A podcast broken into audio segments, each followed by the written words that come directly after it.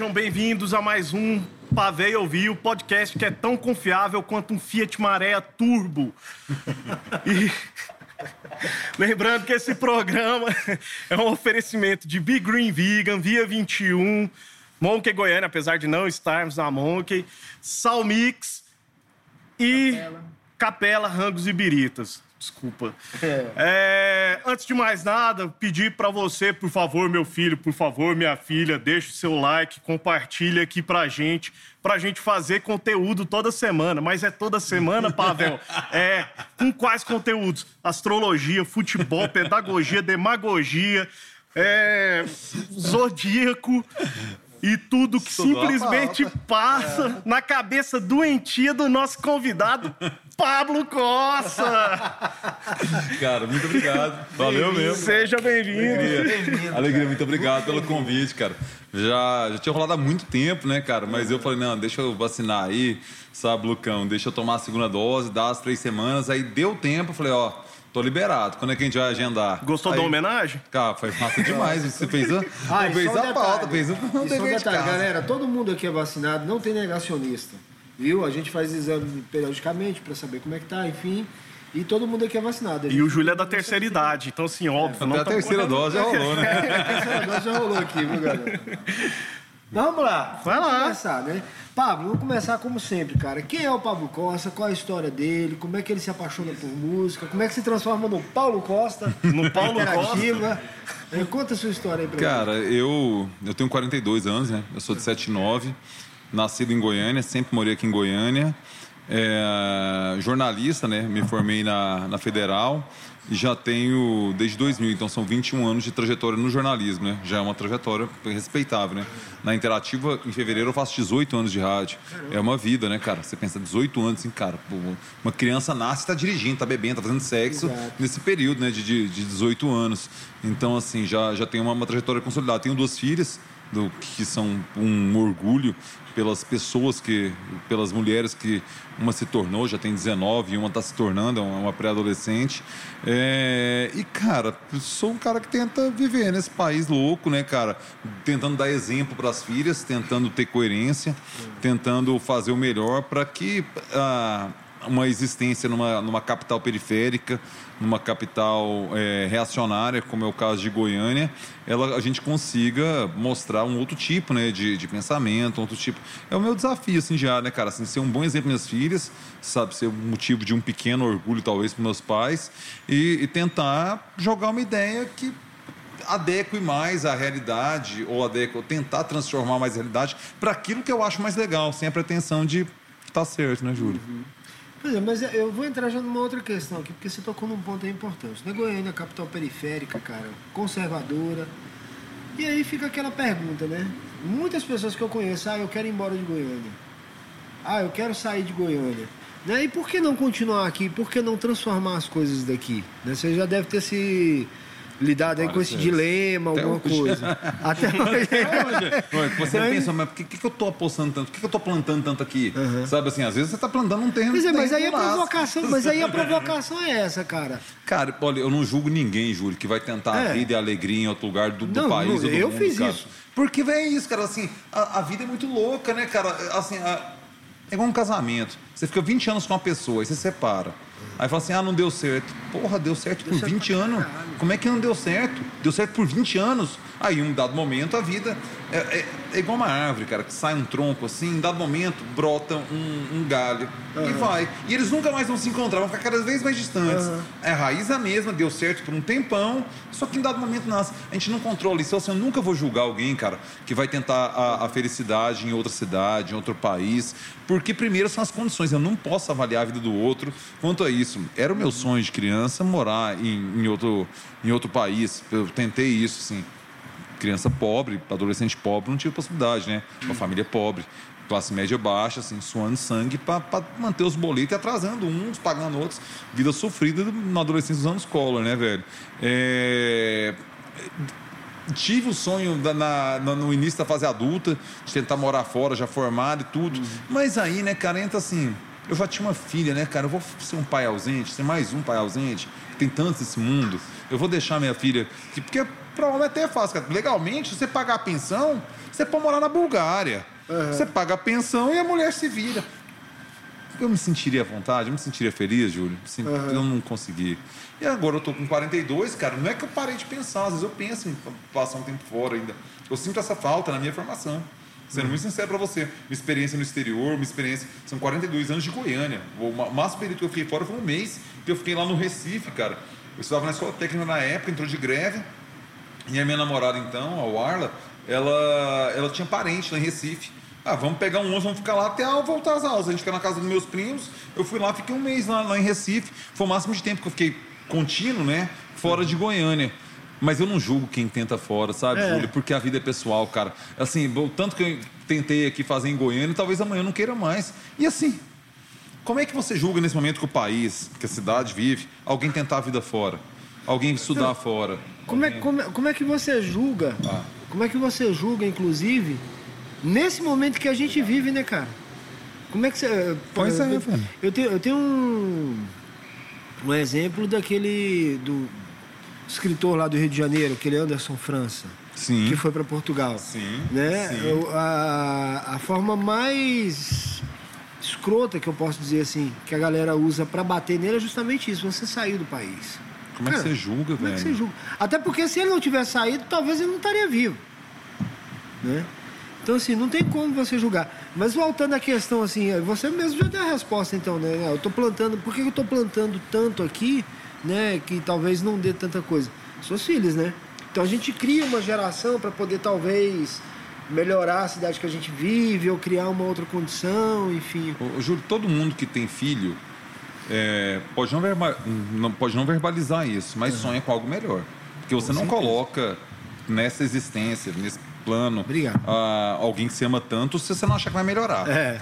Eu tenho uma tia que ela foi uma opção racional, velho, Lucão, não vou ter filhos. Eu não confio no mundo para botar uma pessoa como tanto. E não teve. Hoje é idosa. Tipo assim, eu vou tal. morrer e vou deixar um. Não vou ter eu alguém de não- filho. Não, sabe? mas o o meu pensamento, depois assim, eu tenho dois, mas. Cara, eu fui falando, eu não quero mais ter. Entendeu? Ainda mais do jeito que, a- que as coisas estão caminhando. Hoje, né? Hoje que você vê é, o tanto de gente saindo do armário do, do fascismo, do, do- da intolerância e tal.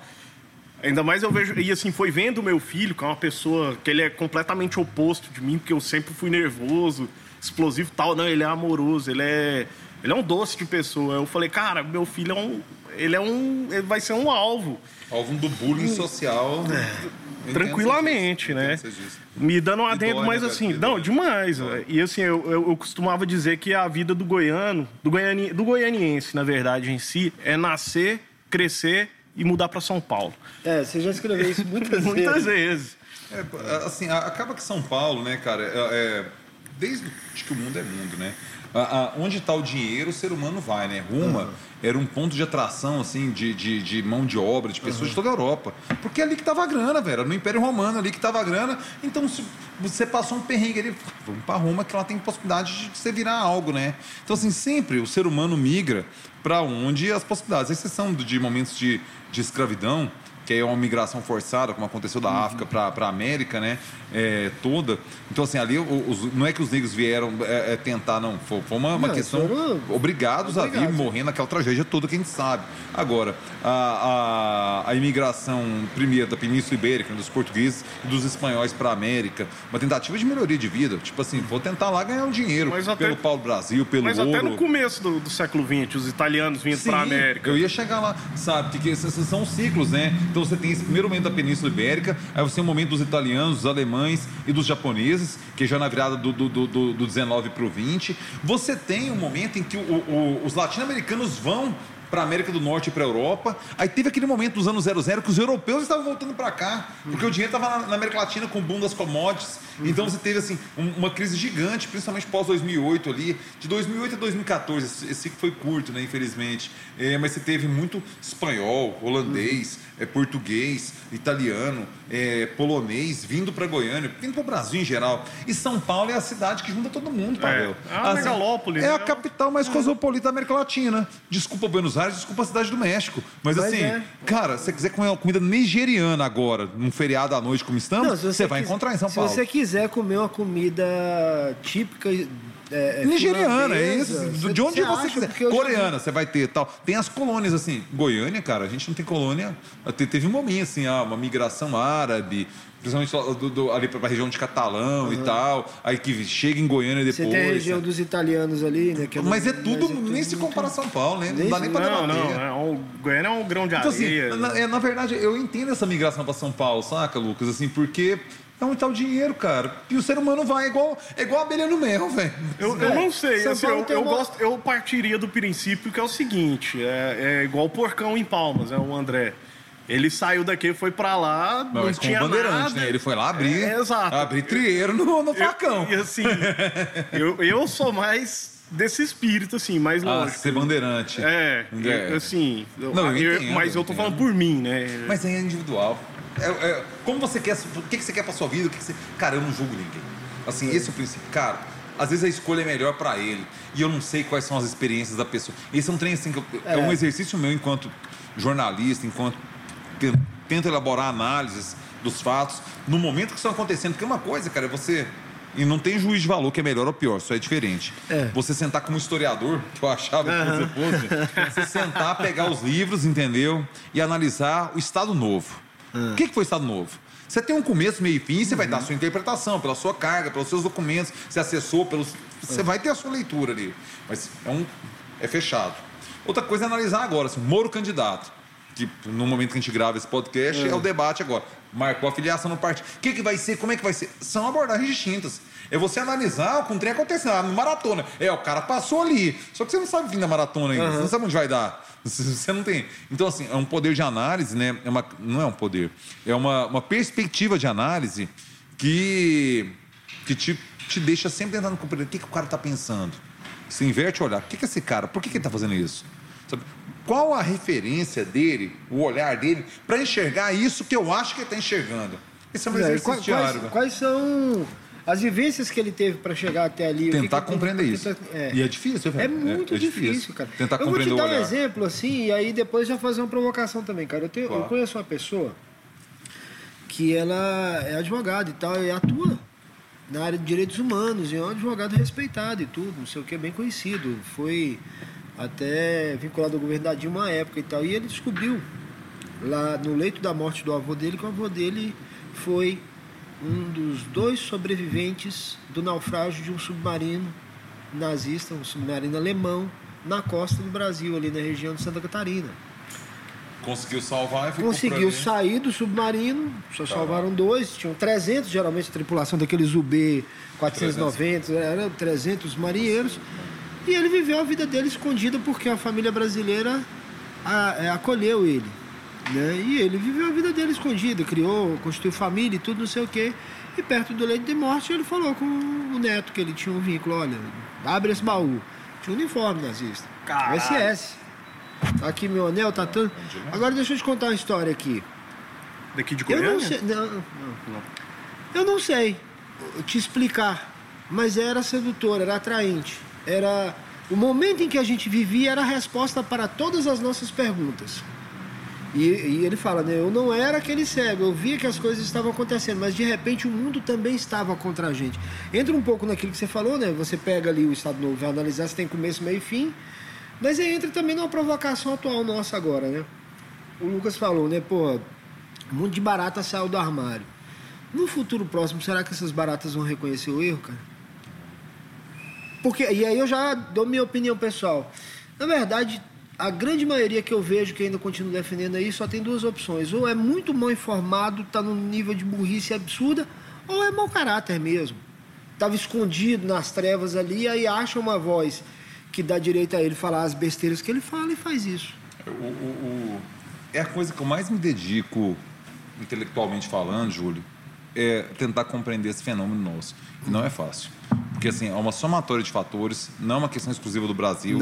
É, você vê isso acontecendo na Turquia, você vê isso acontecendo na Hungria, na Polônia, nos Isso Estados começa Unidos. na, na Europa, né? Antes, né? Não, não, Tem assim, autoritarismo é desde o Egito, né? Desde que você Sim. organiza uma sociedade, um, você tem ali, uma, o que era a encarnação de Deus, enquanto, enquanto líder, enquanto presidente, enquanto faraó, eu não sei exatamente o termo apropriado para cada momento do reino egípcio, mas assim, o autoritarismo é desde sempre. Agora, parecia que pós queda do muro de Berlim, que a gente chegará a um consenso tal de que assim, realmente a democracia liberal com a perspectiva pode ser social-democrata, pode ser liberal-democrata, mais à esquerda, mais à direita. Você consegue achar um tempo, mas assim, parecia que havia um pacto que, assim, daqui para frente esse é o caminho. A gente vai votar, vai ganhar um cara que a gente não gosta, vai ganhar um cara que a gente gosta, a gente vai xingar um, vai, vai ter a treta, as disputas de poder, mas parecia que estava pactuado minimamente que esse acordo tá, ia seria respeitado. De X em X tempos, a gente votaria e colocaria e tiraria o cara parecia, pós queda do Muro de Berlim, que esse seria o jogo. O Fukuyama, né, chama até o fim da história, uhum. sabe? Esse é, seria o fim da história porque parece que a democracia liberal não foi. E aí você vem, assim, são três elementos para mim que, que balizam essa, essa mudança para chegar no ponto que você aborda.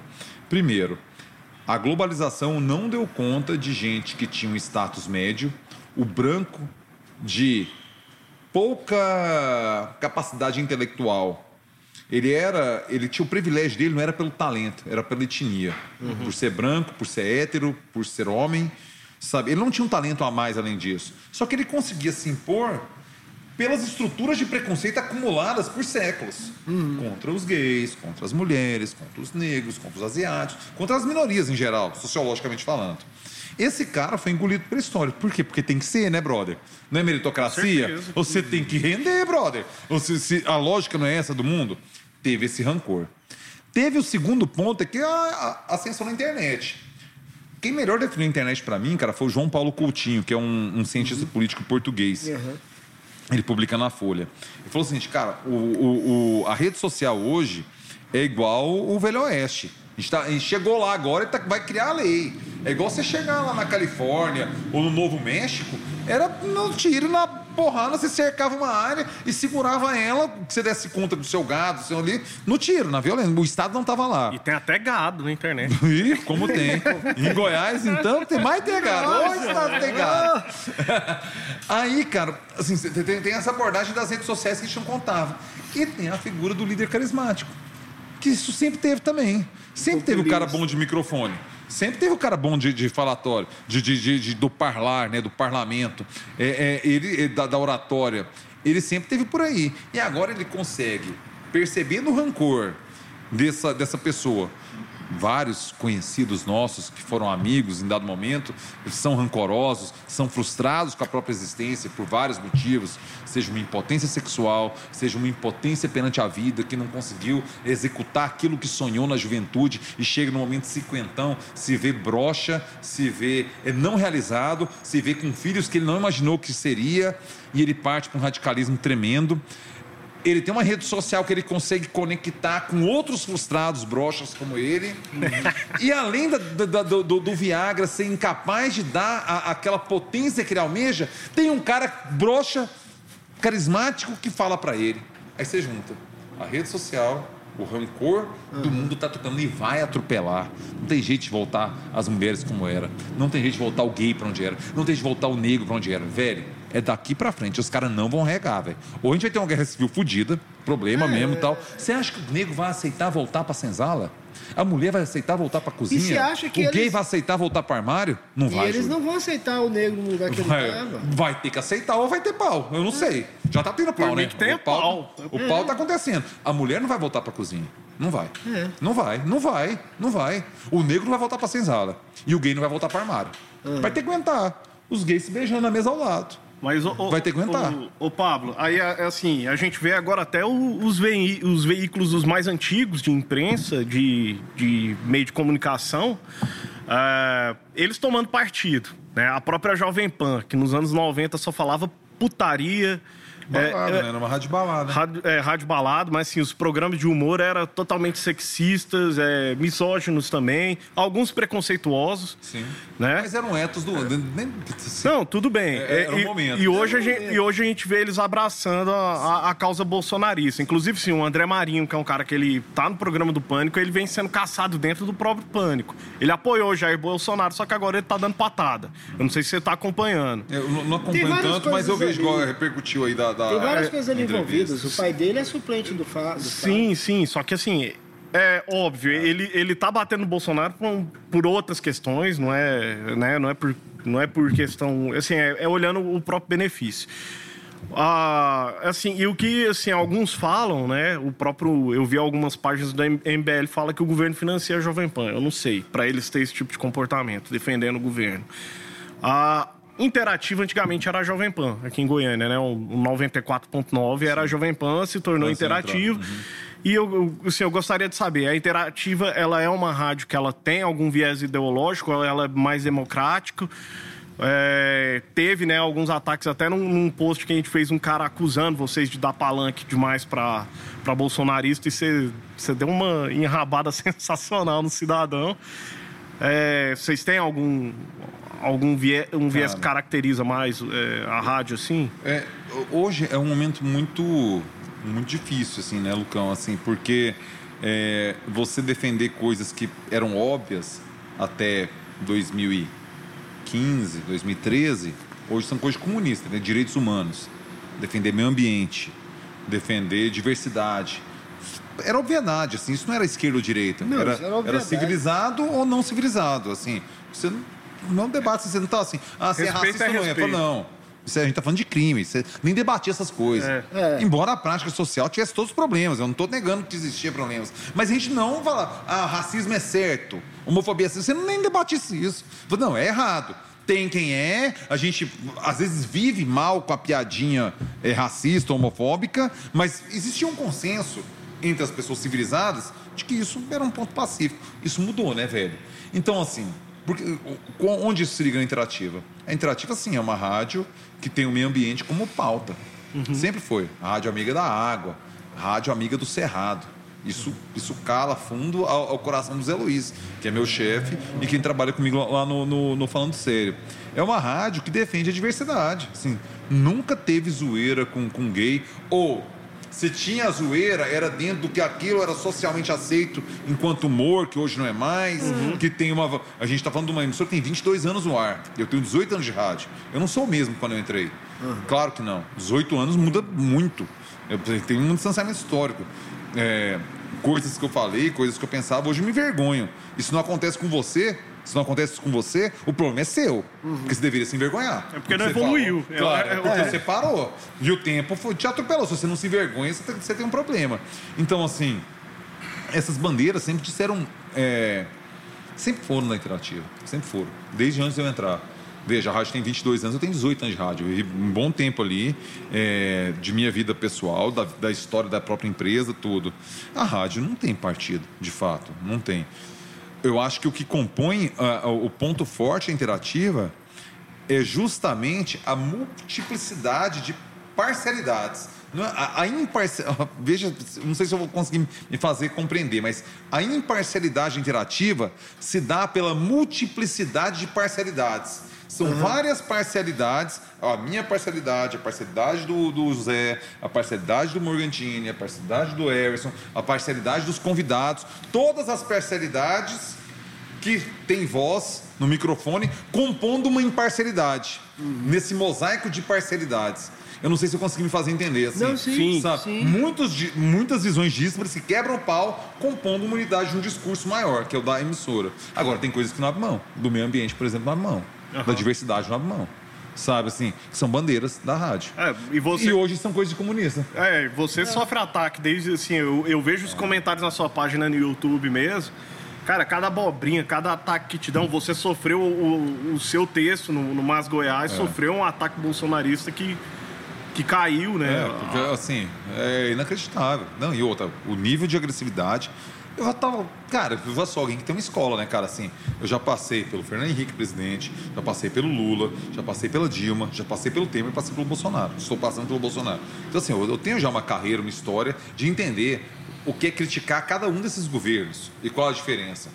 Não tem paralelo o nível de agressividade do bolsonarismo, não tem. Nem no auge do petismo, quando você fala, nem na, naquela crise da Dilma, da Lava Jato e tal, quando você criticava, sabe? Eram, eram chatos, em relação à militância do PT na, na, nas redes sociais era chata, só que não senti em nenhum momento ameaçado. falava que você era vendido, que você era não sei o quê, que você trabalhava para não sei quem, e que você não tem moral para falar porque você não fez tal coisa. Chato, chato. Mas ainda tinha um aspecto civilizado. Eu nunca me senti ameaçado. Agora, nesse caso, por exemplo, no Mais Goiás, eu tive que pedir para minha filha e minha mãe bloquear a rede social. Assim, eu nunca, nunca imaginei que minha filha teria um problema com minha atividade profissional. Minha mãe, velho. Minha mãe, você tá louco? Tá com a mãe? Essa rapaziada não tem limite. Política virou torcida, né? É igual... Não, não, só que é sem Não. limite. Você vai xingar. Não, se bem que tá Não, acabou- torcida a mãe falo- do Gabigol. Ah, isso, isso que eu ia Os falar. caras, o que, que tem a ver, velho? Os Assim, caras foi fechar a mãe do Eu tô Gabigol. tentando lembrar quem fez essa referência, cara. é, O Brasil é o seguinte, cara. A política é igual torcida de futebol. É igual futebol. Futebol é igual a religião. E a religião é igual a política. é, aham, faz sentido. É. É boa essa Eu, eu vi um, um- O Facebook me lembrou um post que eu fiz isso lá em 2012, 2011, quando tava surgindo essa questão da bancada evangélica. Ela era um embrião. Eu até falei assim, eu falei, cara, o Martinho Lutero, quando ele criou o protestantismo, ele queria separar o Estado da igreja, velho. E os caras estão voltando. Eles estão. A maior inspiração desse neopentecostealismo é a Igreja Católica. Sabe, é o que a Igreja Católica fez no Império Romano, é onde eles se inspiram, não é em Lutero. Lutero hoje é o Papa, assim, sabe, na inversão completa. sabe? É o Papa Francisco hoje, sabe, o, o discurso. Porque os caras, eles querem se meter nas É, a idade da, da, mesmo. da dominação do Estado como era um... É, E é, é a idade das trevas, na, né? na, na- na Europa eu observei um negócio tão interessante assim, porque aqui no Brasil a gente tem uma abordagem que assim, uma generalização que pode até ser boba e injusta. Mas em geral, a gente compreende quando fala uma pessoa evangélica, se imagina uma pessoa com uma postura mais à direita e mais conservadora e até reacionária. E um católico, se você ficar aberto, assim, pode ser tudo, sabe? Na Europa se dá justamente o contrário. O católico é o mais reaça. O católico é o mais conservador e tradicionalista. O protestante é o cara mais de boa. É, na América do Norte. América do Norte. As Faz igrejas evangélicas são é ali a boa. maioria de comunidade e, e, e na. Europa, assim, o, o- o- o discurso mais reaça vem da Igreja Católica. Você vê grandes, Na América re- Latina, não. grandes referências da luta pelos direitos humanos nos Estados Unidos eram pastores evangélicos. Sim, sim. Entendeu? Sim. É, é, a, a Igreja Católica na América do Sul, porque tinha que ser muito doido pra vir, né, cara? É. Sabe assim, Você pô, pega aquele filme você A tá lá Missão. no Castelão, lá na Espanha, É. lá na Itália, você sai se meter no meio da mata pra convencer alguém a, a- que seu Deus é bom. Você tem que acreditar muito, tem que ser muito idealista, velho. Porque senão você fica lá no dinheirão da Europa, ué. Você vai se meter lá na porra da América pra quê, velho? Tem que ser muito idealista. E não vinha só os dois da Igreja Católica mesmo pra cá, que era comido por índio, que era na treta. Aí começa a se vincular ao Estado, começa a se estabelecer com a coroa, tanto a portuguesa quanto a espanhola, e aí nos momentos de revoluções os caras conseguem se adaptar e conseguem permanecer pós as independências da, da América e tudo mais. Mas no princípio vieram os malucos da igreja mesmo. Isso é uma reflexão que eu tô dando agora, viu?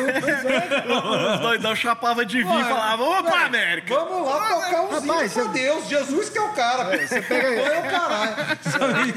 Você vai lá tocar, é uma doideira. Cara, você né? pega aquele filme A Missão é a representação disso. Os não caras eram recordo loucos, esse cara. O filme não. Ah, é claro, não Fogo. não lembro. É, é, cara, e a trilha Jeremy sonora. É, é, é, a trilha. A trilha sonora Sonora é é fantástica e o filme é Bicho, como que se diz? Religiosos doidão, assim, meio maluco, falou, vai, vamos lá desbravar essa porra no peito, aí você entendeu? tem uma ala da igreja católica, né, cara, muito respeitável. Aqui em Goiás, por exemplo, né? A gente tem a, figura do, do padre Chicão, que tomou um tiro, no- ele vem da é, Chicão toma to- Scarlatone, um negócio assim italiano, ele toma um tiro no olho por defender sem terra e fica cego. Um latifundiário. O cara pegou a cadeia e ganhou uma fazenda lá em, em Rondônia. O cara que deu o tiro para matar, mas não matou, pegou no olho, só, só cegou. é, o cara foi e, e pegou a cadeia, réu primário, aquela história, ficou 5, 6 anos de cana, e os latifundiários da, da região de Goiás, ali, Itapirapuã, por ali, sabe? Itapira, Goiás, Itaberaí, aquela região. Deram uma fazenda pro cara em Rondônia. O cara dá um tiro em alguém, cumpre seis anos de purgatório e, E e- a e vira fazendeiro em Rondônia.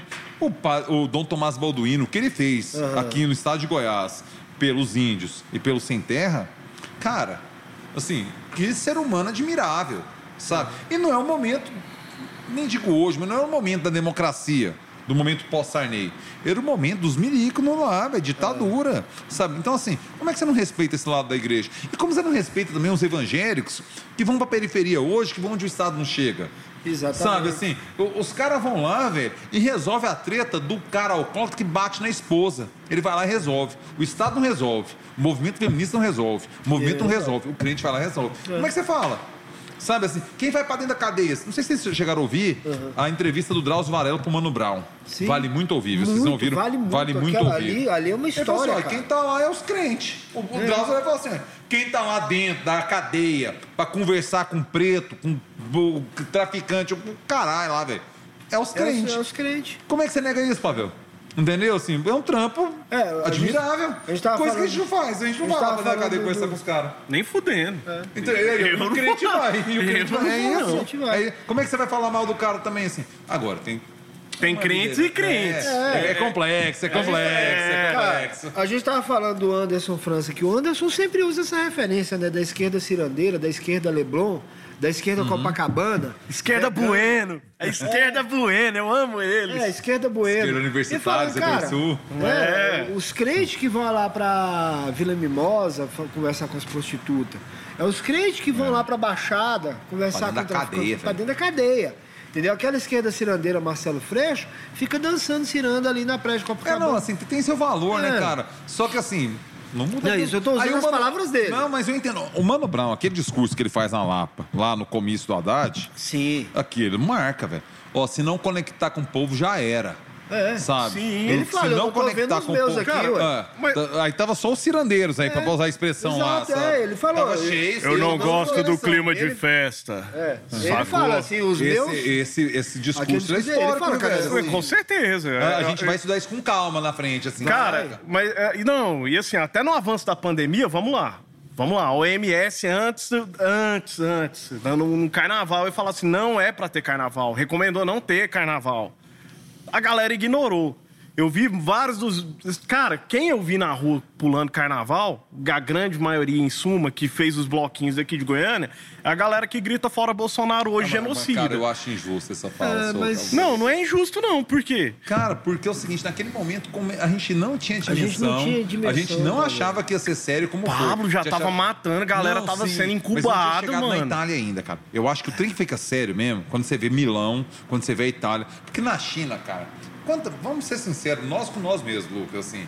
Quantas vezes a gente vê uma treta na China que a gente fala assim, ah, velho, sei lá. É, é- é China. Tipo, H1N1. é, tipo a gripe apiária. É, H1N1, gripe suína. Ah, Não, cara, é eu- o problema pra- na China, lá, Cara, acontece asiáticos. Cara, mas na Itália já tava Itália. feio, Não, não, cara. não. Na Itália chega no início de março. Não, é, No início de março. É pós-carnaval. É porque o que Já tava acontece no conversando. Oriente Quando chegou na. Itália, eu falei assim, caralho, é Ocidente, é Itália. Ali eu percebi que, assim, fudeu. É, vivemos algo diferente. Sabe? Quando chegou na Itália. Na Ásia, cara, convenhamos, cara.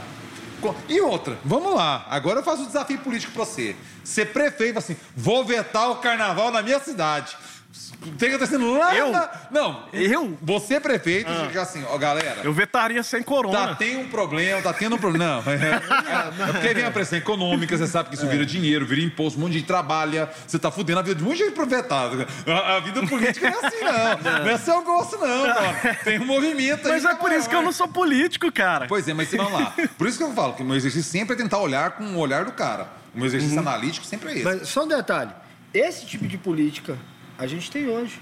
Não, com Esse certeza. do eu faço do Só- meu jeito. Não, só que por isso que eu não sou político. É, É, não é é igual eu né? falei pro Marlon, eu falei, eu não me meto nesse meio, cara. Porque o que eu vou dar porrada em vereador? O que, que eu vou pegar assessor É. de sei que que tá recebendo caixa 2 e meter facada no Mas- cara? Mas aí você vê. Assim, Entendeu? essa... Mas aí talvez seja até interessante, né? Ah, não, você, ó, sem violência. Eu sou da plaquinha sem violência. É, então, é. Agora, assim, você tá lá, como é que você fecha um negócio de uma cidade turística como Peri, como Alto Paraíso, como Caldas? Como é que você cancela o Carnaval de Salvador? Galera, não, eu nem tô chegando lá. Eu tô, eu tô falando Não, de tá, Goiás. tá falando de Goiás, né? É, eu, eu nem quis chegar no Rio, em Salvador e São Paulo. São os três maiores carnaval do Brasil hoje, né? São Paulo passou Salvador. Aliás, São Paulo passou o Rio, né? O maior, o maior carnaval do Brasil hoje é o de São Paulo, do- no quantitativo, né? É, você chega lá e fala assim, galera, vamos fechar os bar aqui. Vocês não vão vender nada no carnaval. Vamos, ti- porque tá tendo um treino lá na Ásia. Sabe, tá tendo um treino. Parece que é sério, viu? Assim. Aí o cara levanta a mão assim, o primeiro da Brasil, assim, ô doutor, Os boletos, nossa, como lá de janeiro, que é um mês ruim pra caralho, nos bares, sabe? Tu, de- dezembro é auge. Janeiro, Aí janeiro é e você respira no carnaval. É, Exatamente. Você, você- você tem Eu entendi, eu entendi. Aí você vai chegar lá e falar assim, galera, não vamos fazer, não, vamos dar uma segurada aí, porque estão tendo um problema lá na Ásia. Problema lá na Ásia. Boleto da Celg aqui. Ásia, boleto da Celg, Ásia, Celg. Pelo menos fechar aeroporto não dava. O negócio tá na Ásia. Poderia se tivéssemos governo. Assim, ó, galera, Fecha então, aeroporto, assim, pelo vamos- menos. Gringo não entra, pelo menos. É. Vamos tirar 20% do público. Eu resolveria. Menos, 10% Eu, revo- eu resolveria sim. Achar um meio... Aí isso é política. É achar um meio termo. Assim, ó, não, nem tanto ao mar, nem tanto à terra. Vamos achar um meio termo. Agora, depois que bateu na Itália, por isso que eu acho pai esse argumento bolsonarista. Ah, e o carnaval, velho? O carnaval. Se, se hoje, hoje não, porque hoje a gente tá com uma alta vacinação. Se no auge das mortes ali, no início de 21, naquela crise do oxigênio de Manaus, tal, já era difícil convencer o cara a fechar o comércio e ficar em casa. Imagina antes de chegar na Itália. Como é que você não tem argumento político, Lucas? Mas- você manter o mas- cara, velho. Mas aí- velho, aí- aí- olha, Lei marcial. o erro nosso. Pá, estado de Mas não adianta, cara. Aí você entra, aí você entra por tá exemplo, na questão do inimaginável e do Não, impensável. cara, eu- Você entra, por exemplo, na questão de que você tem a matéria sendo divulgada por diversas fontes de informações confiáveis de que pessoas estão morrendo porque não estão conseguindo respirar. Tá duro, velho. E tem um presidente da República falando: entre nos hospitais porque eles estão vazios. Então, assim, é, o inimaginável. A gente sabe? poderia É o ser muito campo- melhor, né, cara? É, Assim, é o campo do inimaginável. Você já estava ali em fevereiro, março, você já estava com 300 mil Não, mortos. mas os hospitais estavam vazios Não, mesmo. não, não, não, aí. tinha seringa, tava vazio de seringa. Não, de mas o que eu tô de falando é assim, pra você Eu imaginar, é pra Não, você... o lance do oxigênio, pra mim, assim, é, é o ápice da falência de, do mínimo. Assim. É. Porque, assim, a- aquele momento em Manaus. Não, e a Venezuela entregar oxigênio pro Brasil? É, não, é, é uma sequência, assim, naquele momento, cara, foi tão dolorido, assim, de você pensar que tava injetando morfina pro cara morrer em paz, que é uma tática da Primeira Guerra Mundial, Exato. sabe? Assim, o cara perdia o membro, assim, cara, Foi dá mal. uma dose aí maior só pra você dar uma viajada, porque não vai ter como te Não ter salvar. E o cara perdendo o ar no seco, velho. Sabe? Imagina alguém morrendo sem ar aqui, cara, o É. cara ficando roxo aqui. Velho, assim, eu não consigo imaginar, eu não fiz medicina por causa disso, sabe? Minha família toda achou que ia ser médico, né? Eu, eu fugi por não, não, porque eu era um menino, velho, que inteligente, nota boa e não sabia o que fazer da vida, né? Nunca soube. Até hoje não sei, na verdade. Sabe? E aí, ela faz medicina porque gente inteligente faz medicina. E modéstia É, às é. eu teria passado, assim, sabe? Eu- eu- só que eu tenho medo, né, cara? Eu não gosto de sangue, eu não gosto de, de osso. Eu, eu, eu nem te pensava Minha família coisas, achou né? que eu ia ser operador de empilhadeira. Ô, ô, Ah, obrigado. Ô, ô, Pablo, é, até te perguntar aqui, é engraçado, né? é, a gente falando esquerda, direita, comunista, bolsonarista. Cara, você teve uma banda que chamava Os Reaças. Pois é, interessante, Exão. Cara, e na época ninguém nem, assim, ó, a galera não juntava o termo. do- Não, não, fazia sentido pro momento. É, Hoje é, eu observo isso. Não, ela tá lá no, no- YouTube, né? Tem lá. Você você pode digitar os reais Mas no hoje, meu você, não, mas hoje você acha outro. Sim, Você- sim. você- os Só que, lá- só que ele tá lá antes provando que, na verdade, an- é porque era muito louco, né? Tem- tem- é, a contextualização é tudo, né, cara? Assim, os reaços fazia todo sentido. Porque a gente era uma banda, ô Júlio, pra provocar o movimento estudantil. Mas isso que eu Será fico parte. pensando. Era, era de provocação ao movimento estudantil do DCE, da UFG e da UE naquele contexto. Vinculado ao partido era lá. Exato. Entendeu? Da, da sua galera lá, Eu lá, lá de antes. Era uma Porra, provocação. eu queria ter conhecido aquilo. essa banda na época. Só que era uma provocação de esquerda.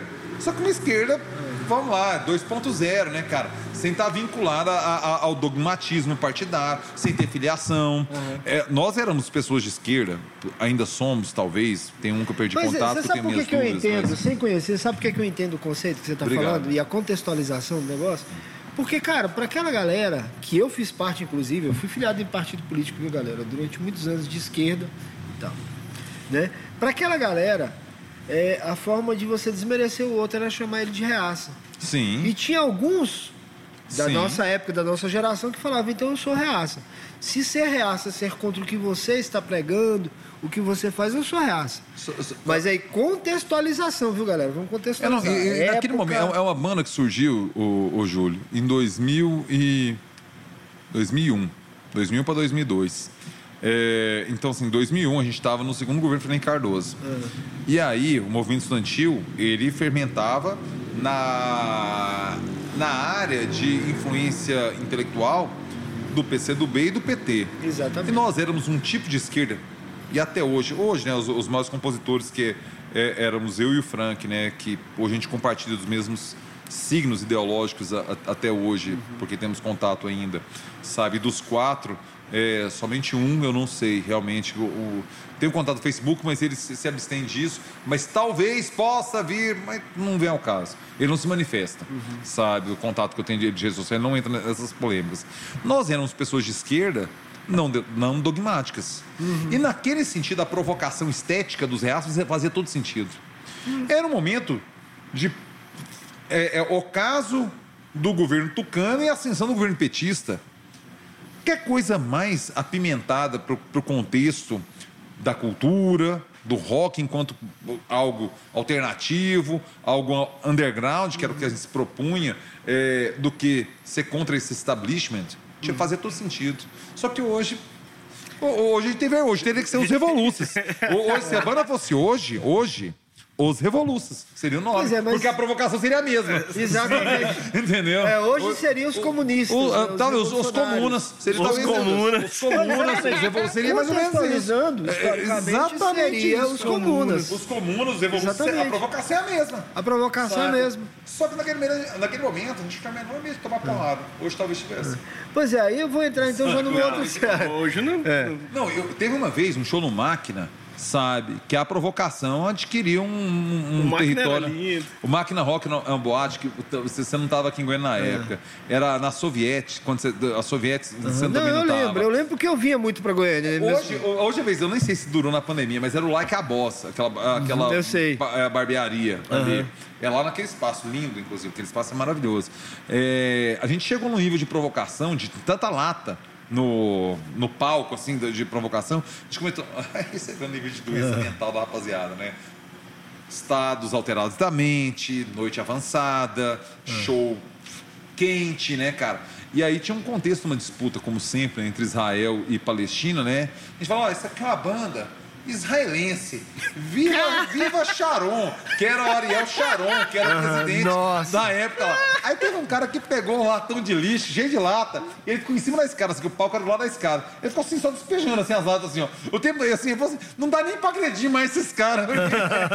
Agora, hoje a gente falaria outra coisa que fosse, é. seria, sabe, Viva Ramas, Hamas, é. outra, outra abordagem. Mas aí, aí, já pegando esse gancho, Pablo, já entrar aí como é que você começa com essa parte assim, de se meter com música, de produção cultural, produção cultural de fazer como é que surge é. a fósforo, enfim, toda essa história. O, o, o, meu pai, né, ele é escritor, né? Eu, hoje ele é presidente da Academia Goiana de Letras. Uhum.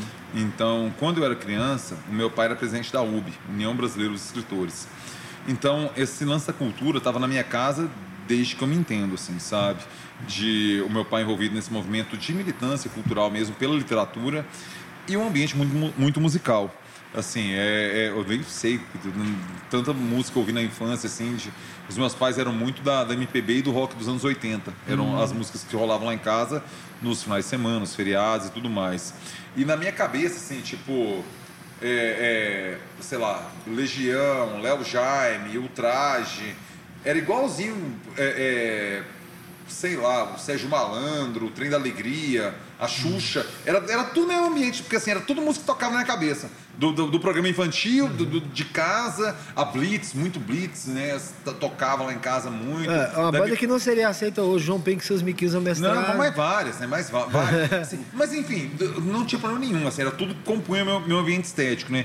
Eu começo a orientar mais no meu gosto a partir do rock dos anos 80, ali de 87, 88. Foi com o, o Jesus Não Tendência, os Titãs, uhum. o.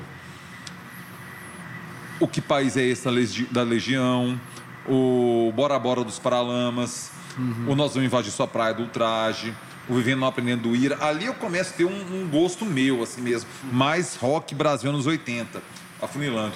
E aí vem o Guns e o Nirvana, né? na sequência o Guns um pouco antes, e vem o Nirvana logo na sequência, e o Ramones, né? São as bandas gringas, assim, que primeiramente me impactam. Primeiro o Guns, Aí o Feito No More um pouco menos, mas assim, hoje eu compreendo. É muito doido, né? Porque hoje, assim, dessas três que você tem, o Feito No More é com os finais, sabe? Assim. Mas naquele momento, sendo correto e justo e franco com vocês, é, foi o Guns, o Nirvana e o Ramones. Aí, assim, compõe o que eu imaginava de sons legais, gringos. Porque brasileiro já estava bem formado, assim, sabe? De Raul, de. Quer dizer, mas você Caetano. não entrou naquela onda também de Metallica, Sepultura? Pois é, na na época tinha uma parada, né, cara, que é uma divergência muito grande entre o metal e o punk, né? Mas Treta, de Sim, briga, ainda tudo, tem. entendeu? É. É, bem menos Bem hoje. menos, mas antes, na- por exemplo, em era- Brasília tinha shows de punk, a gente ia pra lá, apanhava. Eles iam pra cá em show de metal, eles apanhavam aqui. E eu tinha esse negócio, aí tinha umas babaquices, né, cara? Tipo, de torcida organizada. É. Que a torcida do Goiás, eu torço pro Goiás, né? A torcida do Goiás era mais vinculada ao punk rock. A do Vila era mais metal. É. Tinha isso. E aí eu já gostava mais de punk do que de metal. Ou seja, já tinha o Ramones, já tinha o Nirvana. Tinha tudo uma abordagem um pouco mais punk do que metal. E eu, cara, eu fui ouvir essas bandas de metal. Aí eu tive que negar, né? Eu assim, não, eu gosto de punk, eu gosto de skate, eu gosto de hardcore, aí você vai afunilando, né? Aí chegou o Dead Kennedys, chegou o Clash, né? Assim, dando na minha construção. Então, sempre, sempre foi mais os 70 do que os 80, sabe? Assim, né? É, eu sempre gostei mais do, do- do- dos timbres mais de 70 do que dos, dos timbres 80. Aí, aí eu, eu, fui pro lado do punk rock. E eu era obrigado a negar o metal. Por burrice, por limitação, de- de- de- da galera que você tá junto, você tem que falar mal. Aí você tinha que falar mal do Iron, você tinha que falar mal do Metal, você tinha que falar mal do, do, do Black Sabbath, tinha que falar mal do Ozzy, tinha que falar mal de todo mundo, sabe? E se você, esse é o tipo de som, cara, que você não ouve na adolescência, você não ouve nunca mais, né? É. Porque depois, assim, é, é bobo, né, velho? Assim, igual o Ramones é bobo se você não ouve na, na adolescência, Now I wanna sniff some glue, now I wanna have some to do. É, bobo. Mas faz sentido pela Mas é naquela- naquele momento- Igual você ter um adulto barbado falando que tem medo escuro, Fear of the Dark. É, é bobo, né? Assim, você tá falando é coisa de adulto, sabe? Assim, calma aí, você tá com medo de escuro, sabe?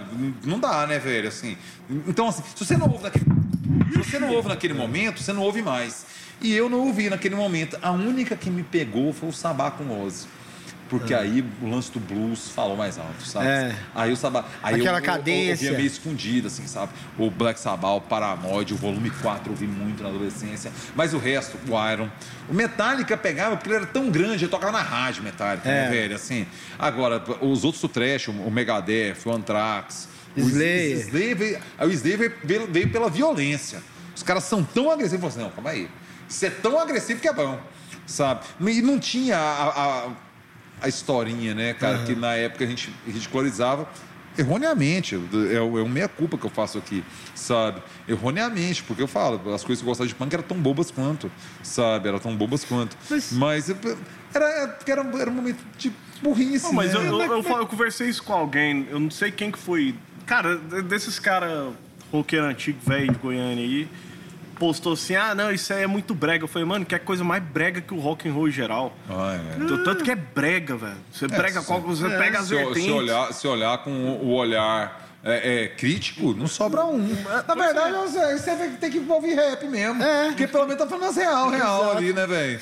Cara, voltando a essa questão, por exemplo, assim, de coisas que você não ouve na adolescência, cara, eu nunca, nunca consegui, por exemplo, ouvir Iron. Até hoje não consigo. É? Nem na adolescência. Nunca bateu? É, não, porque assim. eu, hoje minha- eu compreendo a trela. É. Porque minha mulher também, ela teve a, a fase metal. É. Aí os vinil de metal que tem lá em casa, tudo veio por ela, entendeu? Então, assim, ela tem uma formação, um ouvido mais metal É. que o meu. Eu acabei compreendendo a trela. Mas se você não é impactado, Não. uma paixão na adolescência... Cara, é porque assim, é, eu- meu pai era. Tinha um Carreiro Pardinho, Tunico Tinoco, Lio e Léo, Pena Branca Chavantinho, Alan e Aladim, enfim, né? Carpiro mesmo. É, minha mãe, Roberto Carlos. Aí meu pai vem com Raul Seixas logo depois, que pra mim foi uma piração ali, explodiu meu cérebro, né? Meu pai ouvindo Raul Seixas.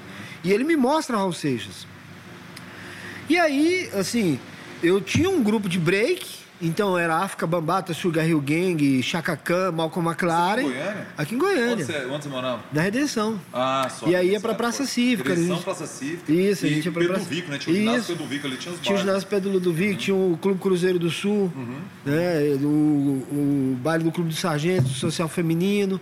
E ao mesmo tempo eu tinha em casa Esquizofrenia de Sepultura, tem até hoje, Venom, você, Seita. Hã? Chegou como? Com amigos. Rapaziada. Amigos, rapaziada. Entendi. Não, É. Se você É entrar no meu. chegava, né? É. Som, né? Você, você ia no, no- jogar uma bola, você ia andar de É. skate, você ia andar de bicicleta, aí eu tinha um cara que aplicava um som no centro. Exato. Aí isso impactou. Aí o metal melódico já não impactou, essas coisas. Não... É, mas você ouve Cara, não eu, eu, cre- eu cresci com amigos que ouviam muito metal. Cara, nunca me pegou, eu nunca gostei. Ah, é assim, eu- coração, a né? coisa do. Não, eu gosto do barulho. O que eu ouvi era Exato. Slayer, Sepultura. E- Esses aí pegou você, Lucas? Cara, nem tanto, assim, porque como eu cresci nos anos 90, assim, né, eu tive minha adolescência final dos anos 90, assim, cara, eu. eu Já era o- som meio de vez, já. Cara, a parada do Biohazard, assim, que, que esse cara que já era mais bruto mesmo, vinha Hate Breed, vinha Mad, Red, é, Madball e tal. Eu falava, cara, É o timbre 80 que eu tava falando, pegou mais, mais na tua cabeça do que eu... eu falando, mano, eu gosto é disso. Sabe, eu não gosto da, daqueles solos de guitarra de duas horas. Cara, me dá uma Nossa. preguiça daquilo. Também. O vocal fazendo. "Ah!" Eu, É, eu- eu rock de penhasco, o ventilador É. no cabelo. Não, não, mas eu entendo, Mas, assim, nem- ó, a mas, passa da por sua exemplo, geração, mas tem o Êxodos, que todo mundo, nossa, Êxodos, cara, aquilo ali é irritante, o vocal. Eu falei, não, mano, isso aí, isso é cômico. Isso parece o, o, o, o, é, Bonzo do, do- dos Muppets lá, o Gonzo. Gonzo. Do- dos Gonzo Muppets, dos Muppets. cantando, cara.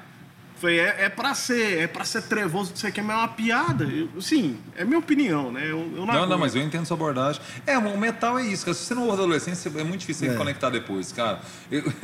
Não, mas a gente vamos- foi no vamos show do Black voltar- Sabbath, só, só pra, pra fechar esse todo metal. É, o, o show do Black Sabbath em São Paulo, cara, a gente foi, fomos eu e, e a Andréia. É, a gente encontra o Shidan lá no, show ao acaso, e ele tava sozinho, ele ficou conosco no show. O Shidan era do Goldfish mesmo. não sei se Danilo. Shidan, gente boa pra caralho. Hoje ele é DJ e tal, e tá uma pegada mais psicodélica e tal, sabe? E a gente encontrou com ele lá, ficamos nós assistindo o show. E o Megadeth abria pro Black Sabbath. E eu conheço só as músicas realmente dos clipes da MTV.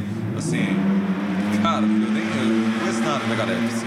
Devo ter ouvido um disco inteiro na vida pela Andréia, assim, porque ela deve ter botado em algum momento lá.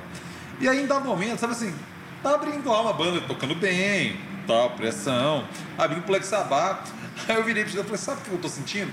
Eu tô me sentindo assim, tipo no Goiânia Nós, assim. Tá uma banda que eu não conheço, fazendo som bom, eu tô esperando um drink que é melhor que vai tocar depois.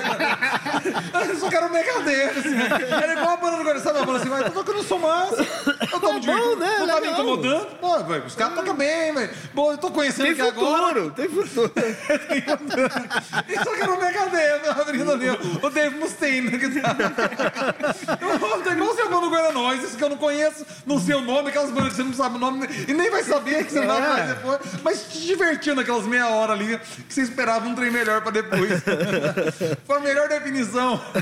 É, tem futuro essa banda aí, viu? Mas os é. Aí, bem, assim. E aí, como é que você começa a entrar na área da produção cultural? E Ah, é, aí é, é pela banda, né, cara? Assim, é, a Monstro já era grande, né, cara? Assim, o Goiânia Nós, é, o Balanada nem tanto, mas o Goiânia Nós já era algo assim que todo mundo esperava, assim, tinha uma ansiedade na cidade pra ver assim, a programação e tal.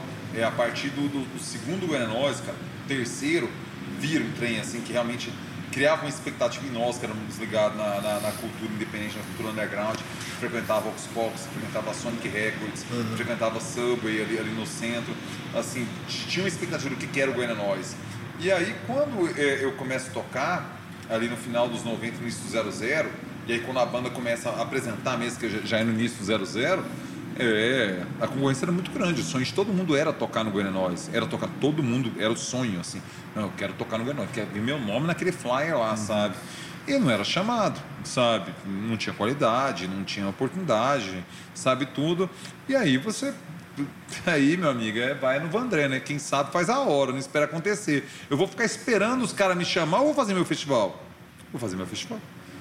Conheci o pessoal do Máquina, fiz o primeiro Vaca Amarela lá para que minha banda tocasse os reais, entendeu? Assim, foi uma perspectiva ultra egoísta, de que se não vão me chamar, eu faço um festival e eu toco a hora que eu bem entender. Foi um Que bandeirante. bom. Você foi um bandeirante. É, que Sim, bom, sim. que bom. eu vou, eu vou ficar esperando aí. vou- Porque assim, eu- ou eu vou ficar lá mais um no Orkut falando mal dos caras, que era Cara, um exercício. Sabe o que, que é engraçado? Tem um cara que ele é das antigas, da cena aí, antiga. Ele é magoado comigo, porque, ó, é igual você falou, todo mundo queria tocar no Goiânia Nós. Todo mundo, cara, eu debochei dele, porque minha banda entrou, a dele não. O cara, velho, esse cara é doído comigo até hoje, ele não pode me ver. Não tem um rancorzinho. né? Não, tem, Tem. tem, e tem. E eu quis aproveitar da presença do Benegão, eu fui falei, não, É? não, não, chefe, você não ajudou em nada, quer o quê? É, que é o quê, né? Aí é, surge o Vaca Amarela daí, da necessidade, da vontade de tocar em festivais. E. E aí aconteceu o, o- o que é um problema, né? Porque o primeiro foi muito bem sucedido. Aí você acha que, velho, eu vou fazer isso, por que, que eu vou trabalhar?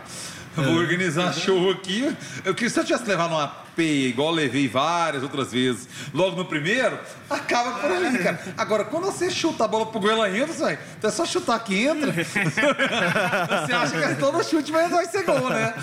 Não é, não é. Tem chute que vai pra fora, tem chute que não chega, tem chute que você erra a bola. Entendeu? Você não acertou nem a bola. Né? Aquela foi um gol, ter que uns reais pra casa. Falei, caralho, velho. Vou fazer isso, né? Vou fazer, Fazer o show. resto da minha vida. Vou fazer show, sabe? Isso durou 10 anos, né? Foram 10 anos. Até o décimo Vaca Amarela eu fiquei lá, sabe? E no final, eu... eu- Primeiro assim, acho que minha banda toca até o terceiro Vaca Amarela. Acho que no quarto a gente já não toca mais. Eu posso estar equivocado nisso, viu? Eu posso estar errando esses anos aí, eu tive. O primeiro que eu peguei aqui, você ainda tava então, cara. Foi um que foi naquele circo ali do lado do Serra Dourada. Não, ali nunca teve Vaca Amarela. Ali teve Grito Ali foi- Rock. Grito Ali Rock. foi Carnaval. grito? Foi. É porque Foi aí- um que aí teve depois- Johnny Sux. Sim, o João tocou. Nem sei se foi esse, mas ele tocou em né? Porque o João era. A, a gente É, trabalhava é, junto, mas né? Eu não lembro Era se foi Vaca sócio. Amarela, se foi Fósforo. Eu, sei- eu lembro É, não, é, que- é porque virou um momento que a Aposto tinha uma agenda anual, de um por mês, assim, de festival trazendo gente de fora. Uhum. ficou, um- um- ficou com uma agenda mais frequente que a Monstro, inclusive. Uhum. Sabe, a Monstro muito focando nos festivais, que fazia Os- muito os bem. gigantes, né? Exatamente, que aí já era o Bananada e o Noise. E a, e a que mantinha uma rotina realmente, assim, Uhum. de banda tocando e tal, sabe? Só que, cara, aí é um negócio, né, cara, assim, o que, que você quer da sua vida, né? Assim, eu comecei a refletir isso no nono vaca, sabe? Eu não, não, não, não, não era mais feliz fazendo evento, sabe? Eu comecei a desenvolver uma, uma síndrome do pânico em relação a eventos, assim, cara. Uma ansiedade tremenda, cara. Uma falta de ar, sabe? Assim, que. E, e- e tudo, eu, eu cara, pior sensação do mundo. Eu cheguei no Sererê, cara, um evento redondo. Tudo redondo. Lucas, redondo. Não tinha fila na bilheteria, o som tava na hora, eu, eu gostava muito, sempre gostei de, de prezar por pontu- pontualidade, nem se você consegue. Mas assim, o máximo que você der conta, pontualidade.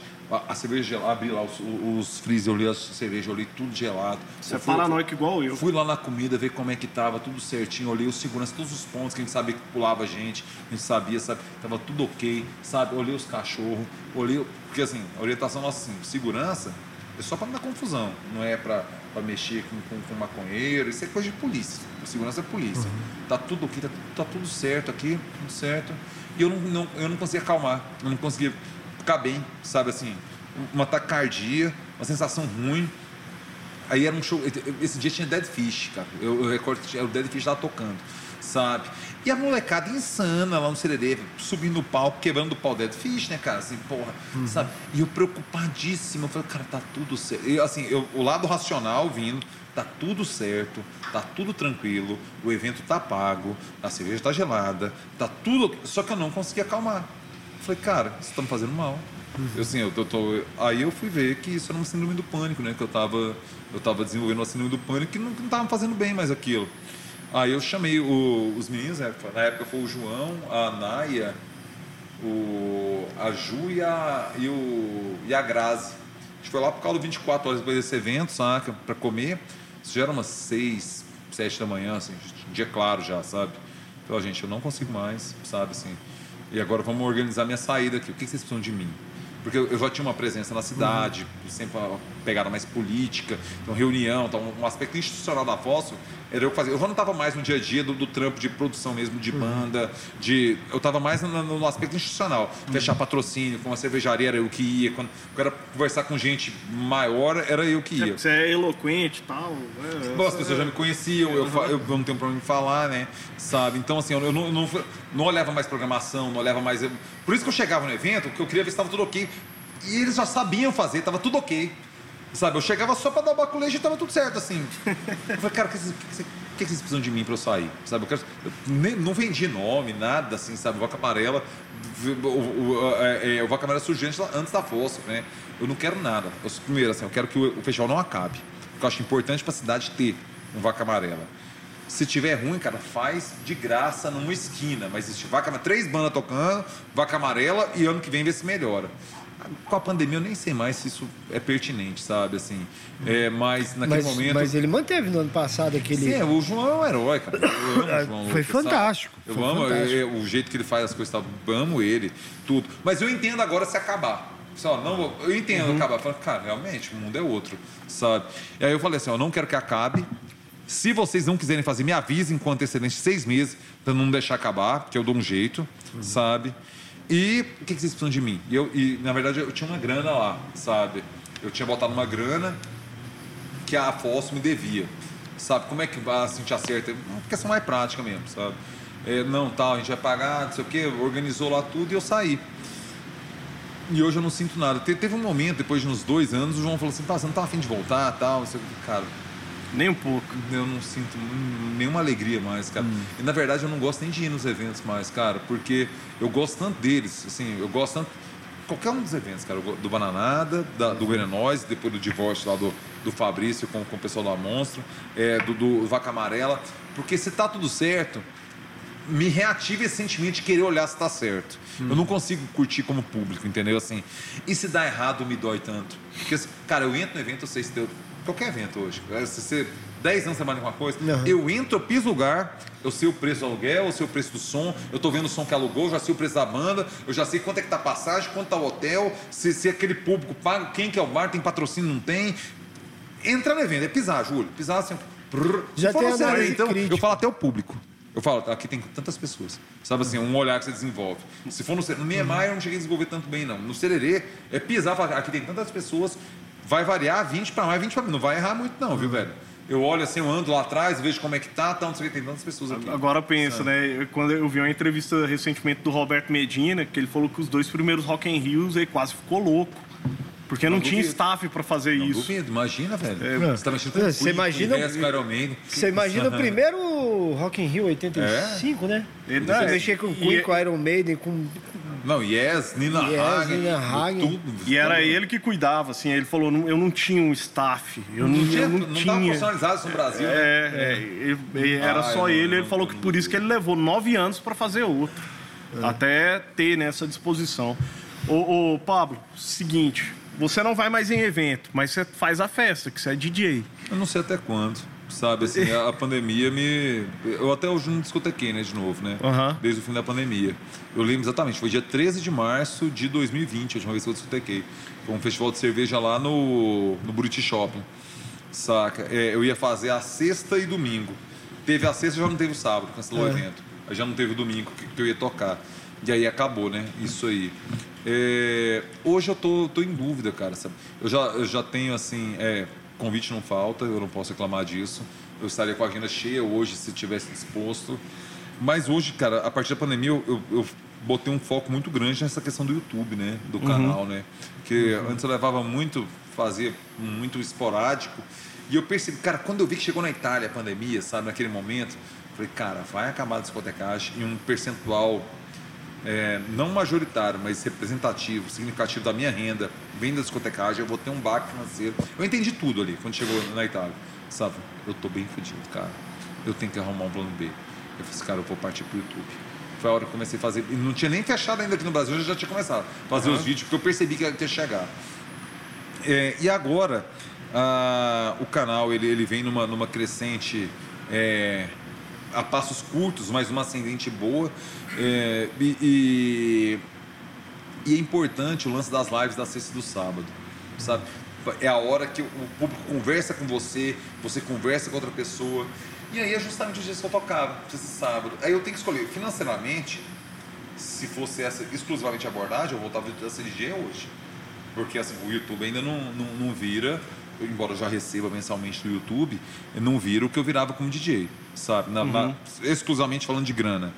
Só que o YouTube pode ser algo tão exponencial perante assim, cara, modéstia de lado, você sabe, né, Lucas? Assim, eu tava no meu teto como DJ em Goiânia, assim. Tava. Eu ia fazer o quê mais? É, assim? Pô, você, você- eu lembro da galera, "Ô, deixa eu tirar a foto, você é o Pablo Costa.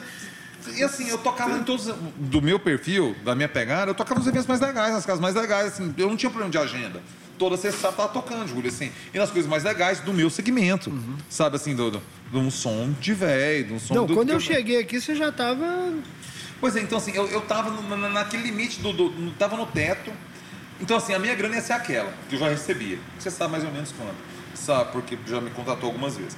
É, é, eu tava naquele limite. O YouTube hoje ainda não paga isso que eu tava, em 2020. Mas não tem limite. Só que, cara, a aposta, eu vou focar nisso que eu já tenho em Goiânia ou eu posso conversar? Pois é, é porque entende? eu acho que dá um leque pra você conseguir nacionalmente que você já é em Goiânia. Goiás, assim. Eu vou dizer Goiás, vou dizer nem Goiânia. É, o Campeonato Goiano eu já porque, ganhei por- alguns campeonatos goianos, né? Agora, a Copa do Brasil eu não ganhei. Exato. Eu tenho que jogar a Copa do Brasil. Exato, porque assim, é, não é porque você é meu amigo, mas eu admiro muito, sim. Eu partilho muitas coisas, as mesmas opiniões que você. Você, como formador de opinião, você é um dos caras que eu mais respeito aqui em Goiânia.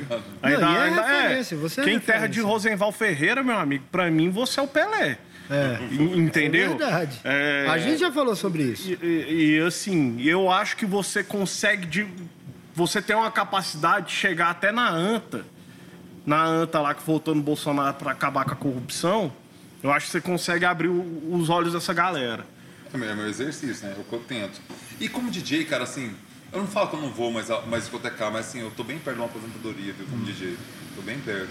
Porque realmente, assim, é uma vida sofrida, sabe? Você tá ali, você, você acorda, às vezes você bota o alarme pra meia-noite e meia, porque você tem que sair de casa uma hora pra começar a tocar às duas. Você, não, vou deitar às 10 pra dormir até meia-noite e meia. Aí você deita, você não consegue dormir, você fica lá na cama rolando. Aí fala assim: não, eu não posso ligar o celular, porque senão meu cérebro liga. Aí você fica lá olhando. Aí você dorme 11 e meia. Aí quando você começou a pegar no meia-noite e meia, aí você acorda igual caiu uma bomba, sabe? Você sabe aquele sono que é inconstante? É uma vida sofrida. Tem a sua diversão, claro, cara. Ver uma pista dançando, as pessoas se divertindo, os agradecendo, isso é muito bom, tem um prazer nisso tudo.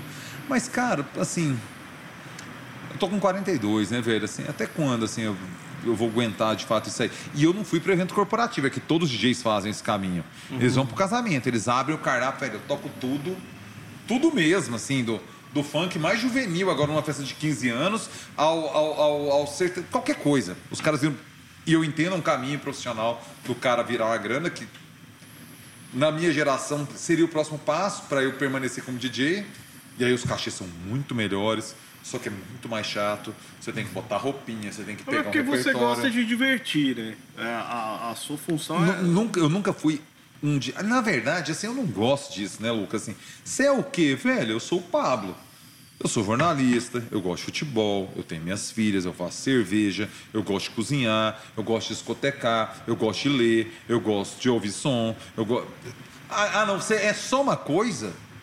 A gente não tá mais no século XIX. Ah, eu sou. Não.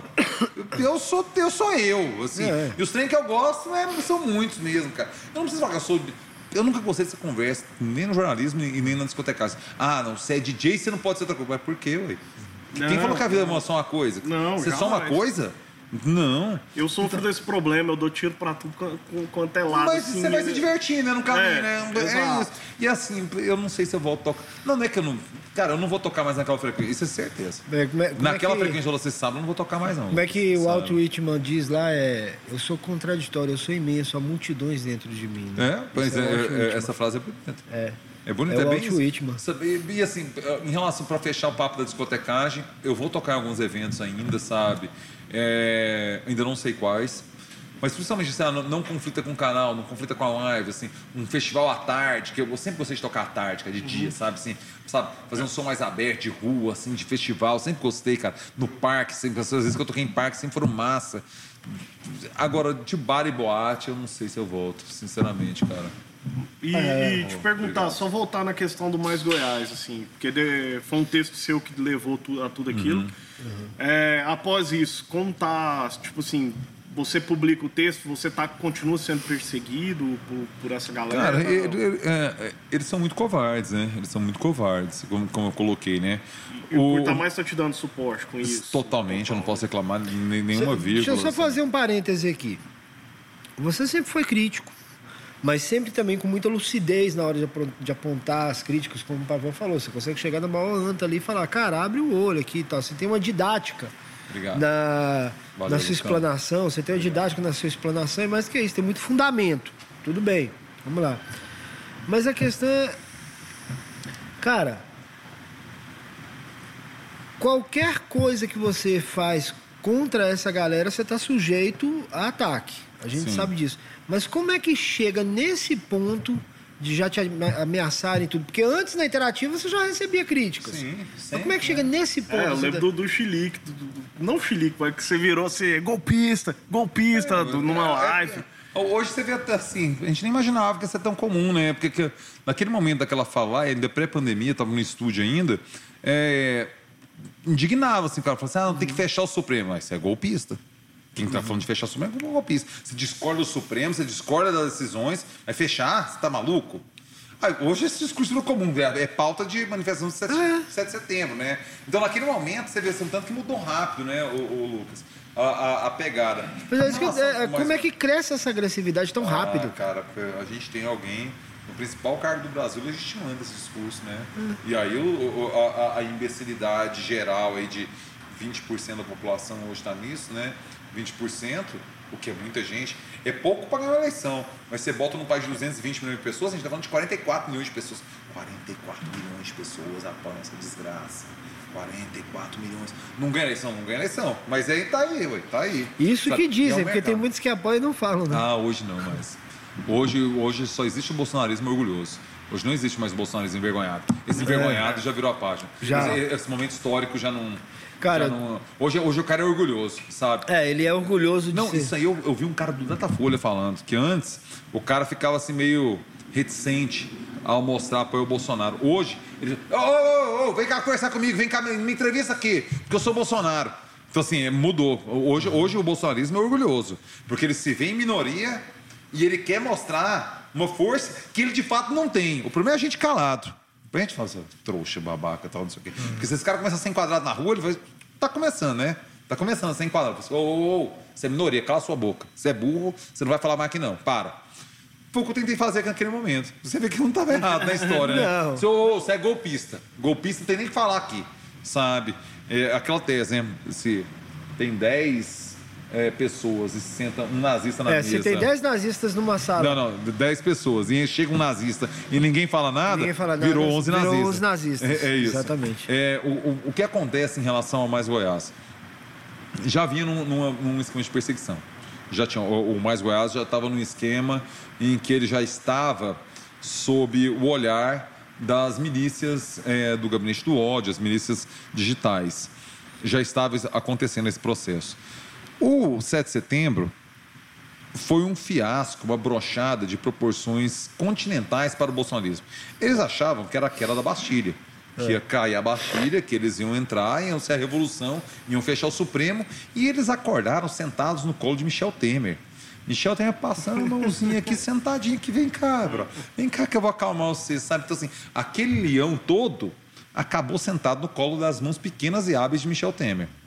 E o meu texto, aí novamente modéstia de lado, atingiu bem a brochada que foi aquele Foi. momento todo. Foi uma, foi uma brochada. Os caras acharam que ia para a revolução, acabaram no colo do Temer. Do Temer. Entendeu? E o texto tinha uma pegada sarcástica de rede social, tinha uma pegada irônica, que é o momento de hoje, né? Mas apontando as coisas como tem que ser apontadas. Foi uma brochada, uma decepção. E aí você junta a dor do corno do bolsonarismo que tomou naquele 7 de setembro. Dor de corno, velho. Você prometeu a revolução e sentou no colo do Temer. Foi isso que aconteceu, velho. Prometeu uma revolução e sentou no colo do Temer pedindo desculpa para Alexandre de Moraes, aquele que chamou de canalha. Dois dias antes. Desculpa, em cartinha pedindo Foi desculpa. mal, É. nunca mais faço. Foi mal, tava doidão. É a cartinha. Foi mal, tava doidão, velho. Sabe assim? Eu tava meio doidão lá, assim, na, na- na Paulista. Foi mal, tava doidão, sabe? Eles brocharam e aí o texto aponta isso de uma forma muito sarcástica. Aí junta isso. Um perfil com toda a imprensa, imprensa profissional do Brasil está sendo perseguida, já vinham com a perseguição, no momento de uma brochada tremenda do, do, do movimento deles, eles reconhecendo, sentindo acanhados, envergonhados de terem ficado lá naquele, naquele sol, naquele secura de Brasília, aqueles velho brocha, tudo com a careca queimando, lá, não sei o que, pouco filtro solar, tudo, volta para casa para sentar no colo do Temer. Eu, eu vou e explicito tudo isso num texto de 2.200 caracteres. Aí era muito, né? Aí era É. muito. Aí caiu nos grupos de zap, de Telegram, foi um- uma denúncia coletiva contra o perfil, derrubaram o perfil. Mas não teve no seu perfil do YouTube, você também não teve um, como é que a gente fala assim, aquela, aquela publicidade negativa que foi pro bem, por exemplo, você não ganhou mais agregados. Sim, não, É. sim. Cara, mas não me orgulho disso, viu, Não, Lucas? Assim, sabe, com assim, certeza velho, não. eu tô nisso aqui pelas coisas que eu acredito pra poder olhar com decência minhas filhas. Você acha que assim, por quê, velho? Bicho, você sabe, né? Eu sou concursado. Tá bem tranquilinho, assim. Eu não, não tô com muito. pe- Tô com o perrengue do brasileiro todo, porque tá ruim pra todo mundo. Mas, assim, cara, perante a média, eu não posso reclamar tanto, não. Assim, tá rolando a vida, sabe? É como é que eu olho para minhas filhas se eu, se eu- me posiciono nisso, saca? Assim, é, é, seria, eu, eu preferia não ter esse tipo de publicidade, velho. Não por isso. Agora, é bom, velho. Tem gente que fala, "Ô, você virou o maior jornalista de Goiás, porque, porque um perfil de um milhão de, de seguidores, um texto seu, causa esse, esse rebuliço. Melhor seria que não. Agora, eu não vou me furtar a fazer o que eu. Não sabe? dá orgulho esse tipo de. Não, não, muito vocês não vão ganhar. Eu não vim até aqui para regar, velho. Não É, agora. pois é, é- Não, é assim, isso eu posso ir até querendo pro exílio. Piorar, eu posso. Não, não, não abdico, assim. Uma coisa assim, eu não vou ser preso, não vou ser torturado. Isso eu sou- eu não vou. Por quê? Porque eu não gosto de dor também. Eu não, tenho baixíssima resistência à dor. Parei de tatuar por causa de dor, não gosto de dor. Você tô assim, não, não, não. Como é que tem. Ah, tem quer que eu vá para fora? Eu vou para fora, beleza. Agora, não vou arregar. Sabe assim, lá de fora eu vou continuar fazendo meu trabalho na internet, do, do canal, o microfone que eu tiver, o espaço que eu tiver, esses fascistas não vão ganhar, não. De mim, não. Mas não vão mesmo. Assim, mas não vão mesmo. Entendeu? Não vão. Eu tinha um medo, cara, assim, eu falava muito isso. Nossa, Que eu tinha um medo, Pablo, que. E assim, claro que contextualizando as coisas, né? Antes do 7 de setembro, da brochada do 7 de setembro. Você pegava ali a. a como se diz? O. o domínio que o bolsonarismo estava tendo com as polícias, né? O domínio ali com as forças policiais, enfim, com as forças não tanto com as forças armadas, mas com as forças policiais, o discurso da agressividade, o discurso da revolta, e aí alguns episódios esporádicos que você identificava assim que, olha, tá ficando perigoso esse caminho. O caso do Recife, por exemplo, que a polícia se rebelou Sem lá contra o nenhum. governador sem motivo nenhum e sem ordem do governador, inclusive, agrediu até a vereadora Liana Cirne e tal. Eu sempre pensava o seguinte, cara, ano que vem, se as coisas caminharem do jeito que estão, a invasão do Capitólio vai parecer brincadeira de criança aqui no Brasil. Eu pensava muito nisso. O 7 de setembro ali, aquela brochada monstruosa do 7 de setembro, me mostrou que existe uma outra possibilidade. Só que aí também você nunca pode é, é, recuar e achar que as coisas estão mais calmas. Porque essa galera continua ganhando corpo. Eu digo isso assim por experiências pró- próprias, né? Eu tenho uma professora que trabalha comigo na escola que é historiadora e é bolsonarista doente. E ela sentiu a brochada e ela recuou um pouco e aí depois volta com mais agressividade. Então, assim, o que eu tô querendo entrar nessa discussão. Essa brochada todo mundo sentiu, mas eles estão voltando um pouco mais agressivos. A possibilidade de que o ano que vem seja problemático é real ainda? Concordo, concordo que é real. Só que agora essa agressividade é do animal acuado, né? Que eles achavam que tinha uma força que de fato não tinham. Mas o animal aquado Exato. às vezes é mais perigoso. Sim, sim, ele, ele é mais inconsequente, ele é mais agressivo, assim. Só que ele continua, ele tá acuado, ele tá no canto. Ele não é mais, mais maioria. É. Ele é 20%. Eu insisto, é 20% é muita gente, cara. É muita gente. Sabe? Só que é 20%. E porque eles precisam de 50% mais um. Uma eleição se decide um 50% mais um, sabe? E eles perceberam que os 20% eles são insuficientes para dar o golpe, para impor na força perante os 80, porque aí já não é 50 mais um. É todos os outros, gente que não tá nem aí e gente que é contra. Então, assim, essa essa insuficiência da força bolsonarista para o golpe tanto que o Bolsonaro agora fala assim: eu vou ter que ir pro Centrão mesmo, né? Tá negociando aí com o PL, com o PP, é, em dado momento foi com o PTB para ver para onde iria, tudo. Porque, assim, isso o Bolsonaro tem. De fato, ele criou uma conexão real com essas pessoas. Ele, de fato, vocaliza o sentimento de uma parcela expressiva da sociedade brasileira, minoritária, mas expressiva, é, de 20%, que sempre é expressivo 20%, é, só que minoritário. Então, assim, eles estão acuados, eu acho que vai ter bagunça, vai ter problema, só que perceberam no golpe, na força, não vai. Até porque, aquele 7 de setembro, a gente ainda vai saber o que aconteceu, a gente não sabe ainda. que aconteceu no bastidor ali. Isso vai virar tema de filme, Uhum. Vai. isso vai virar livro. Ali não foi tão só. Ali não foi só uma carta do Teve Temer. coisas de bastidor ali que a gente não sabe Ali o que não foi aconteceu. só a Porque carta ali, do cara, Temer, cara. é um momento de você chutar a bola pro gol. E aí, assim, só que se você. chu- As forças policiais que você colocou, os caras sabem, velho. Ou é pra ganhar, ou não dá pra errar. Porque se errar é cadeia, é certeza. Sabe assim, é perder tudo, perder o concurso público do cara, deixar a família desassistida e pegar uma cana aí de um tempo, aí, de uns 10 anos. Então, assim, não- o cara não pode. E o Bolsonaro não ofertou essa certeza para a base radicalizada que estava afim do golpe. Disse, não, cara, vai fundo que a gente vai até o fim.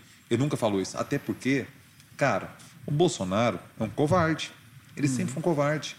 Ele é um cara que ele, ele não tem o espírito heróico de um, de um Vargas. Você acha que se rolar um golpe sendo, pra cima do Bolsonaro, ele, ele tem uma atitude de Vargas? De pegar um revólver e dar um tiro no próprio peito? Nada. Ele é covarde. Ele é covarde. Sabe assim, porque ali o Vargas ele impediu o golpe e jogou 10 anos pra frente, de 54 para 64. Olha a coragem. E eu não tô falando golpe com um ditador, se ele, em dados momentos o Estado não foi pior que a ditadura militar. Eu não tô passando Foi. pano pra ninguém, Não, não. mas ele- Agora, velho, ah, é golpe? Então vem cá, vai lá, encara o povo, pei. É. Entendeu assim? Mas aí essa covardia dele me leva numa outra análise também, o, o Pablo, que é o seguinte, cara. A gente sabe que ele é burro, mas ele não é bobo. Né? E se Uhum. Perfeito, ele, ele é não. burro, mas não é bobo. Ele é burro, mas não é bobo. Essa é o perfeito. Se ele não tiver, e se ele enxergar que não tem a condição de ser reeleito ao cargo, e ele sabe que se ele perder o foro privilegiado, ele vai ser preso, Ele vai ser preso enquanto tem a possibilidade dele encarar o Ah, Senado. olha, o, o que eu mais ouço agora de bastidor é o seguinte: Bolsonaro não fica sem mandato a partir de 23. Exato. Se ele não perceber viabilidade, ele vai baixar a bola, vai soltar um ministro de candidato. Ele tem um poder que a gente está desprezando, que é a capacidade de transferência de voto. Exato. Ele transfere voto.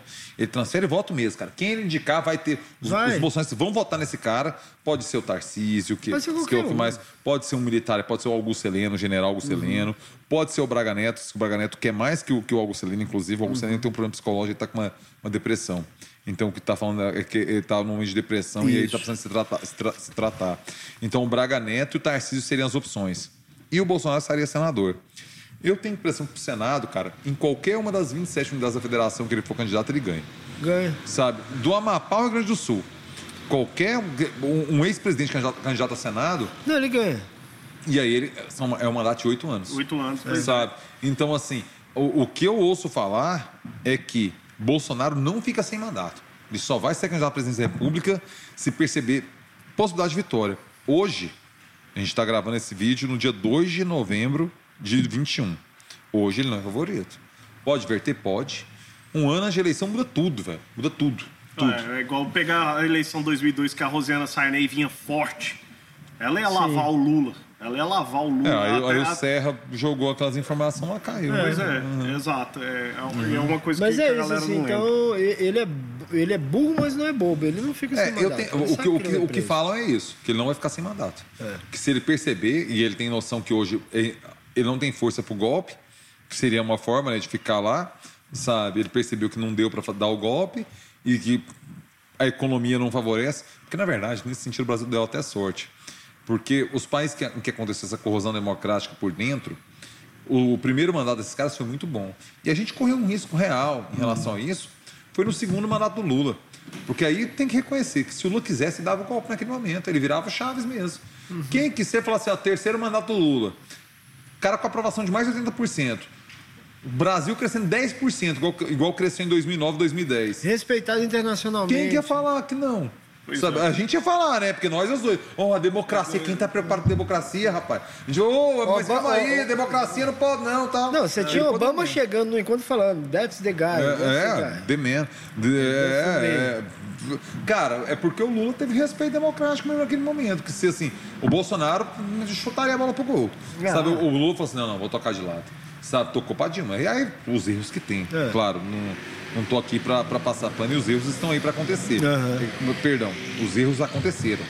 Então aí pra acontecer. Aconteceram. Aconteceram demais. É, aconteceram. E aí, é, é, o Lula teve um compromisso com a democracia. O Fernando Henrique teve um compromisso.